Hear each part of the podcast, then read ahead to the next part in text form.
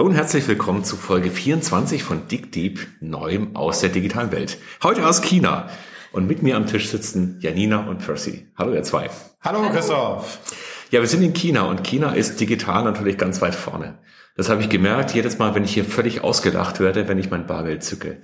Janina, du hast dieses Jahr gestartet mit dem festen Vorsatz, kein Bargeld mehr in der Hand zu halten. Wie läuft das? Genau, also das Ganze ist gestartet eigentlich aus einer Faulheit, dass ich gerade keinen Geldautomat hatte.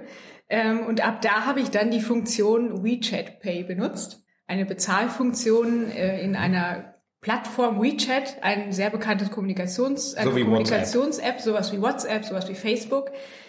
Und mit dieser Funktion kann man hier in China einfach nahezu alles und überall bezahlen. Also man kann Supermärkte im Supermarkt damit bezahlen, man kann im Restaurant bezahlen, man kann bei der Mutti die um die Straßen, Ecke im Kiosk, wo du dir irgendwie einen Pfannkuchen holst, kannst du bezahlen. Genau, einfach überall Taxis. Sogar beim Bettler oder bei jemandem Straßenmusikanten haben die heutzutage einfach einen, einen kleinen Q R-Code. Da gehst du aber noch hin zum Straßenmusikant, scannst ihn ab und überweist ihm dann halt den Betrag, den du möchtest. Abgefahren. Also ich glaube, das haben die Deutschen noch nie gesehen, nee. Dass man also wirklich so flächendeckend bezahlen kann. Aber WeChat ist ja mehr als nur eine Bezahlfunktion, wenn ich das richtig sehe. Ist das nicht eigentlich ein Chat-Service gewesen? Sowas wie WhatsApp? Also WeChat vereint eigentlich alles, was wir in Deutschland so kennen oder die Funktionen, die wir kennen unter Facebook, Instagram. Alle möglichen Maps. Also an sich, ne, ist es halt so bekannt, es ist einfach eine, ein Ecosystem mehr oder weniger, ja, wo man halt ein digitales Ecosystem, wo man einmal eintaucht und dann nie wieder raus rausgelangt. Ja. Also du kannst, wenn du einmal in diese App reingehst, kannst du da Kinokarten bestellen, du kannst Taxis reservieren, du kannst ähm, Züge, Züge kaufen, du kannst deine ganzen Leute bezahlen, ähm, du kannst als, als Translator benutzen. Ähm, das habe ich vorhin gesehen, ja. Das habe ich vorhin, vorhin gesehen, äh, da waren wir bei meiner neuen Wohnung und da ähm, hatten wir mit der Putzfrau, hatte ich kleine Schwierigkeiten, weil mein Chinesisch ist quasi ausgeprägt gut, aber sie spricht sehr undeutlich. Ähm, und da haben wir uns über WeChat unterhalten, also sie hat auf Chinesisch eingetippt, ich auf Deutsch oder auf Englisch. Ähm, und dann gibt es einfach nur einen Button, wo man hin, wo man drauf drückt, da steht da Translate drauf. Und dann übersetzt er praktisch dieses, ihr Chinesisches mehr oder weniger astrein ins Englische und mein Englisches ins Chinesische. Und dann kann man darüber hervorragend sich unterhalten. Auch äh, am Rande auch hervorragend geeignet für Tinder-Dates. Was auch noch ganz wichtig ist, also WeChat connectet zwei Personen nicht über Telefonnummern, wie wir das jetzt von WhatsApp kennen, sondern einfach nur über einen virtuellen Account. Das heißt, man kann jemandem abends zum Beispiel seine seinen WeChat-Account weitergeben, ohne eigentlich private Daten wie zum Beispiel einen, eine Telefonnummer weiterzugeben. Spannend wird es auch, wenn du dich mit jemandem treffen möchtest. Ne? Auch der kann dann WeChat anmachen, geht auf eine Map und du gehst auf die gleiche Map ähm, oder du wirst eingeladen in diesem Chatprogramm von jemandem und dann siehst du praktisch auf dieser Map live, wie du dich aufeinander zubewegst, ne? Und kannst dich praktisch koordinieren, sagst, nee, nee, du musst weiter nach links gehen oder weiter nach rechts gehen, dann kann man sich treffen. Man kann auch acht oder neun Leute einladen, man kann eine neuner, zehner Videokonferenz machen und während man das halt macht, kann man noch irgendwie zehntausend Euro nach links überweisen zu dem Kollegen und noch ein Taxi rufen und eine Kinokarte gewinnen. Und aber das ist vielleicht auch noch ganz interessant, der Geldtransfer zwischen zwei Personen, also gerade die Situation, man sitzt abends beispielsweise im Restaurant und es kommt eine große Rechnung auf den Tisch, und jeder fängt an, die Scheine aus der Tasche zu ziehen. Bei WeChat ist es relativ einfach. Einer bezahlt und innerhalb von Sekunden kann jeder Teilnehmer am Tisch, solange man befreundet ist, Geld einfach auf Knopfdruck, wirklich, das dauert ungefähr drei Sekunden bis zum Betrag, ich weiß gar nicht, wir haben schon zehntausend R M B überwiesen, äh, transferieren. Innerhalb von Sekunden. Und wie gesagt, alles gesagt, ne, funktioniert über WeChat. Also ob jetzt hier wir diesen Tisch hier gekauft haben und der, der Schreiner kommt hier rein, wo wir hier das Essen im Supermarkt gekauft haben. Ähm, also jede einzelne Bezahlung, die wir vornehmen oder meine Miete, die ich bezahle, alles wird über WeChat gemacht. Zum Beispiel, ähm, wenn mein Strom leer ist, also ne, wenn meine Stromkosten, äh, also wenn ich keinen Strom mehr habe, dann gehe ich draußen zu diesem komischen Schrank, der da draußen in meiner Wohnung hängt, im Flur. Ähm, da ist ein Q R-Code, den scanne ich aber nur ab. Das war so ein Verteilerzähler, was man da kennt, scanne ich aber nur ab. Dann gelange ich auf eine komische Seite sofort, oder die ist im WeChat-Menü reingebaut, wie auch immer. Ähm, sage ich nur kurz, wie viel ich aufladen möchte oder beweisen möchte, äh, drücke auf Transfer und zack, der Strom wieder an und alles ist gut. Wahnsinn. Das kennen ja unsere Hörer aus Deutschland überhaupt nicht. Ja, da haben wir ein sehr zersplittertes System, wo wir sehr viele einzelne Apps haben. Und viele der Funktionen, die ihr jetzt angesprochen habt, die gibt es erstmal gar nicht. Und die Integration in ein gesamtes Ökosystem in eine einzige App schon überhaupt nicht. Was ist denn der größte Unterschied, wenn ihr jetzt zwischen Deutschland und China überlegt. Also ihr seid ja schon seit einiger Zeit hier. Was ist denn so das, was am, am augenfälligsten ist?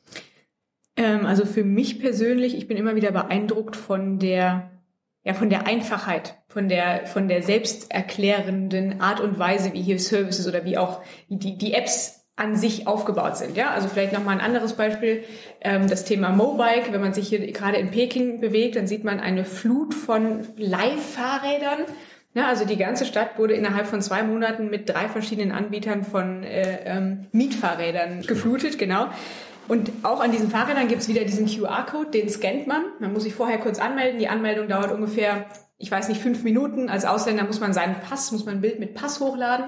Darüber wird man verifiziert. Das dauert auch ungefähr zehn Minuten.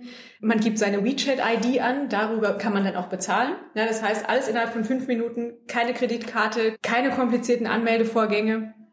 Wer das in Deutschland mal mit der Deutschen Bahn probiert hat, der weiß, wie das funktioniert oder wie es eben nicht funktioniert. Dann, wenn man wirklich am Fahrrad ist, scannt man den Q R-Code, drückt auf Aktivieren. Das Schloss geht auf, also wirklich die physikalische Verriegelung am Fahrrad geht auf, man kann losfahren. Hinterher drückt man es wieder zu. Das Ganze ist wieder auf dem Handy dann gestoppt im Service. Die Bezahlung wird automatisch über WeChat, man muss nichts mehr machen.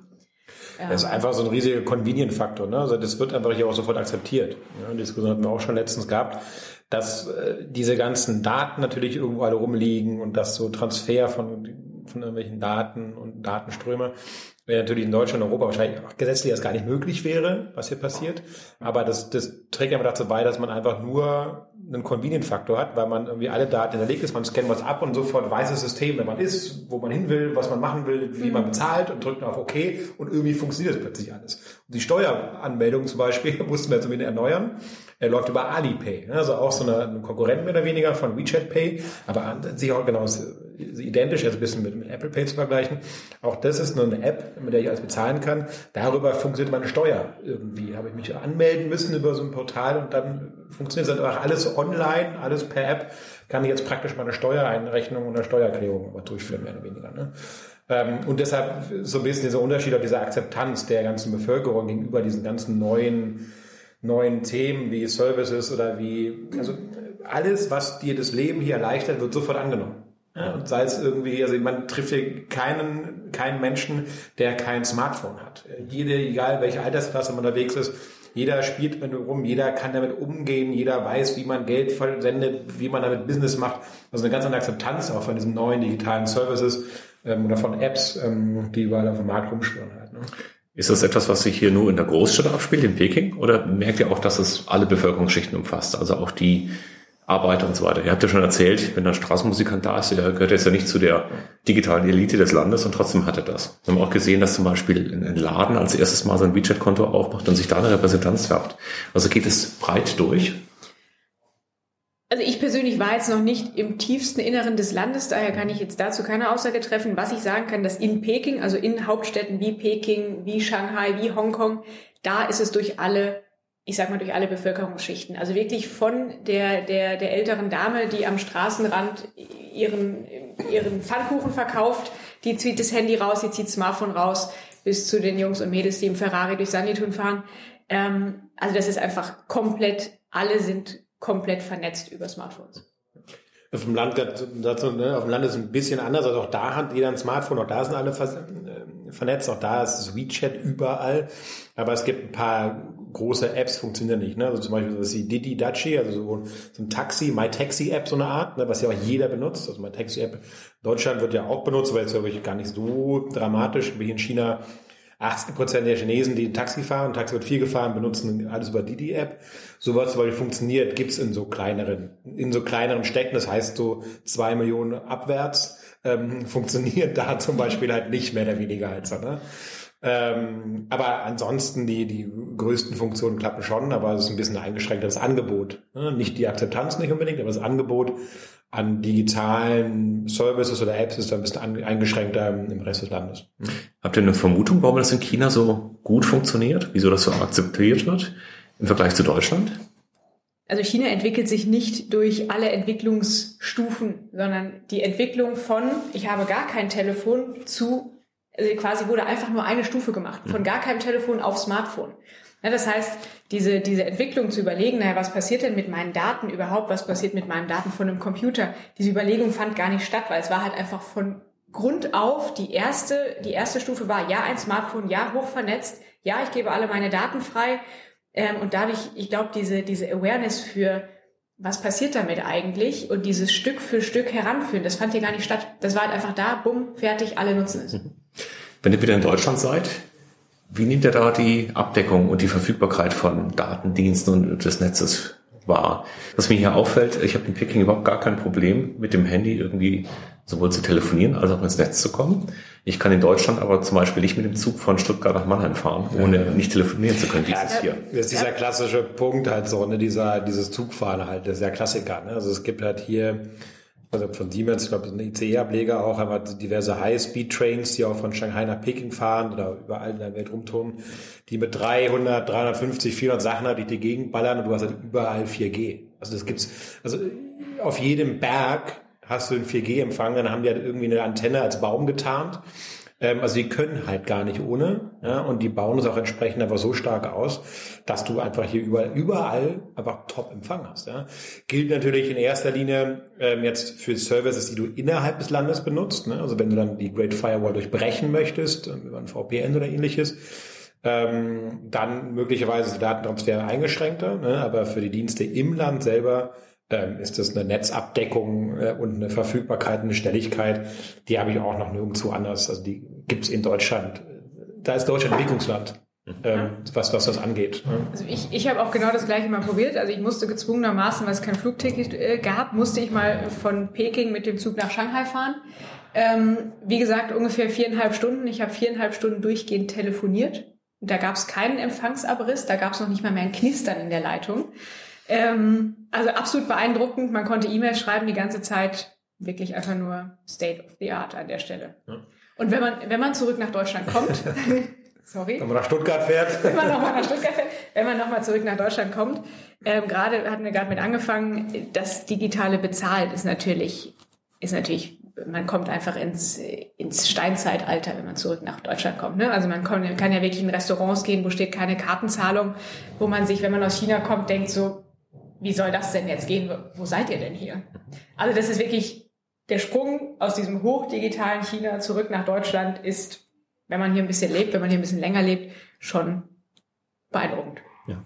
Jetzt gibt es ja in Peking eine Inkubationsszene. Ja, wenn wir aus deutscher Sicht über Inkubationen reden, denken wir meistens an Silicon Valley, wir denken vielleicht noch an Tel Aviv. Wie muss ich mir das hier vorstellen? Gibt es hier die gleichen Startups? Ist es genauso intensiv? Ist es stärker? Was nehmt ihr da wahr? Ja, es gibt ja halt von der Regierung schon stark geförderte Gebiete, wo Startups angelockt werden sollen. Also da wird so ein bisschen probiert, ist auf cool zu trimmen und so ein bisschen, okay, wir packen noch einen Café rein oben, dann so ein paar Räume für irgendwelche Startups. Ich glaube, was denen noch so ein bisschen fehlt, noch immer diese, diese Bewegung von unten mehr oder weniger. Also, ne, das ist zur Zeit haben wir das Gefühl, dass es von oben aufgesetzt wird, dass eine Infrastruktur geschaffen wird von der Regierung. Aber so dieses Garagenfeeling, ne, dass man mal irgendwie eine Garage und dann basteln die Jungs da rum und machen irgendwie das abgefahren. Also, dass dieses, diese, dieses, diese intrinsische, das ist noch so ein bisschen, da, da arbeiten die noch so ein bisschen dran. Ne? Das kommt, glaube ich, auch so langsam auch von da vorne. Ähm, aber ich glaube, ich weiß nicht, diese Startup-Überlebenszeit ist irgendwie geringer als irgendwie überall anders. Äh, glaube ich, irgendwie war das, gab es so ein paar Statistiken. Also ähm, aber nichtsdestotrotz, du hast halt in Peking Tausende, hundert, Zehntausende von Startups, was man irgendwann als Startup bezeichnet, sozusagen, ne? Die natürlich aus dem Boden sprießen und die entsprechend auch in allen möglichen neuen Gebieten der Digitalisierung natürlich auch unterwegs sind, ne? Und auch coole Produkte irgendwie auch auf den Markt bringen, ne? Oder, oder auch, mit, auch mit coolen Produkten auf den Markt kommen. Vielleicht, ja. vielleicht ein Beispiel für ein sehr, sehr bekanntes Startup bereits ist das Thema Xiaomi. Ist vielleicht in Deutschland jetzt nicht so ein Name. Hier in, Xiaomi, in, in China ist Xiaomi eigentlich allgegenwärtig. Es ist so ein, man könnte es böse schimpfen als ein Apple-Nachmacher. Also es gibt Xiaomi-Telefone, es gibt Xiaomi-Fernseher, es gibt mittlerweile Ähm, ja, alles Powerbanks, also alles auch im Xiaomi-Style gehalten. Also wenn man in den Xiaomi-Store geht, dann denkt man sich erstmal, wenn man nicht aufs Logo guckt, äh, bin ich jetzt hier bei Apple gelandet? Aber nein, es ist immer noch eine andere Marke und Xiaomi ist aktuell, also nach meinem Wissensstand, das wertvollste Start-up der Welt. Ähm, super bekannt, wirklich hochwertige Produkte. Das heißt, aus eurer Sicht ist da vieles noch im Entstehen? Aber wir haben auch schon große Startups gesehen. Das heißt also, wir haben zu erwarten, dass dort auch noch einiges kommen wird aus China. Das auf jeden Fall. Ne? Man muss natürlich auch mal mit, mit Vorsicht betrachten. Ich meine, auch WeChat war mal ein Startup, alles waren die Startups. Die sind natürlich auch alle sehr, äh, ja, wären natürlich auch alle sehr geschützt in ihrem eigenen Land. Ne? Also es gibt hier kein WhatsApp, es gibt hier keine anderen, oder die sind nicht verbreitet, da wurden klein gehalten. Ne? Also es, man muss ja auch immer darauf gucken, klar, so Startups wachsen einfach stark, weil natürlich auch die gefördert werden, weil ausländische Startups oder deren, deren, deren Produkte möglicherweise hoch besteuert werden und ähnliches. Ne? Also das ist natürlich, das wirkt, das ist halt dieser geförderte Start-up mehr oder weniger. Ob die sich halt hinter dem internationalen Vergleich durchsetzen können, müsste man schauen. Ne? Ähm, brauchen die aber das halt auch gar nicht. Also der Markt China ist einfach so unfassbar riesig. Das reicht, wenn du hier in China Fuß fassen kannst. Die müssen nicht äh, über, über den See rüber. Ja? Die Chinesen haben Kohle, ja? die, die sind bereit dafür zu zahlen, die benutzen es auch mehr oder weniger. Und ähm, aber nichtsdestotrotz kommen die langsam sozusagen auch in diese Richtung, auch diesen europäischen Paritätsanspruch Genüge zu tun ähm, und diese auch eine Innovationsfähigkeit zu haben, die vielleicht nicht ganz so ausgeprägt ist in China, ähm, wo immer noch so ein bisschen auch äh, natürlich, ich meine auch Xiaomi, die nehmen praktisch Produkte, die es schon gibt und verbessern sie oder stellen sie billiger her. Ja, das ist eine große Kunst, gar keine Frage. Ne? Die nehmen es auseinander und was Apple halt auch in China produzierend halt so und so viel kostet oder auch in Sony, schaffen die halt einfach günstiger herzustellen. Ne? Durch, durch neue Verfahren, durch neue Themen oder wie auch immer. Ähm, und natürlich adaptieren sie dann entsprechend auch die Technologie so ein bisschen auf die chinesischen Bedürfnisse. Besser wahrscheinlich als europäische Hersteller machen, die den asiatischen Markt ein bisschen belächeln. Aber beispielsweise, wenn man jetzt beim Beispiel WeChat bleibt, also WeChat ist nicht mehr nur rein chinesisch. Also wenn man gerade in Thailand mhm. unterwegs ist, ja. in Kanada sogar, ähm, also WeChat hat definitiv den Sprung über die Grenze ge- mhm. geschafft. Nur bei WeChat ist halt der Nachteil, ähm, die ganzen wirklichen, wirklichen Benefits, also das Zahlen, die Taxifunktion, Flüge buchen, Züge buchen, all diese Themen, die funktionieren natürlich, nehme ich an, in China am besten. Ne? Also wahrscheinlich wird die Zahlfunktion in Kanada nicht funktionieren. Gehe stark von aus. Aber sie kommen. Also, zieh dich warm an, sie kommen. Genauso wie auch die Automobilindustrie, was da vielleicht nicht unser Thema sein sollte. Ja. Ich glaube, das ist dann nochmal Stoff für eine neue Folge von DigDeep. Janina, wirst du denn deinen Versuch fortsetzen? Und wie fühlt sich das jetzt gerade an, ohne Bargeld durchs Jahr zu gehen? Also für mich ist das tatsächlich jetzt nach, wir haben jetzt Ende März, nach jetzt fast drei Monaten schon fast kein Versuch mehr, sondern ja, ich habe immer noch zweihundert Quai in meinem Portemonnaie. Ähm, die habe ich aber schon sicherlich vier Wochen nicht mehr angerührt. Ja, das heißt, für mich ist das eigentlich kein Versuch mehr. Ich finde es unfassbar cool, nicht mehr immer Bargeld rausziehen zu müssen, sondern einfach alles. Ich habe mein Telefon dabei, das reicht. Ähm, von daher, Versuch für mich absolut erfolgreich, funktioniert. Man braucht hier kein Geld, man braucht vielleicht mal hundert Notfallquai in der Tasche. Ähm, aber ansonsten absolut positiv. Klasse, dann danke ich euch für diesen ersten Eindruck. Digitalisierung in China. Und ich denke, das führen wir irgendwann mal wieder fort. Sehr gerne. Vielen Dank. Vielen Dank dir für das sehr angenehme Gespräch.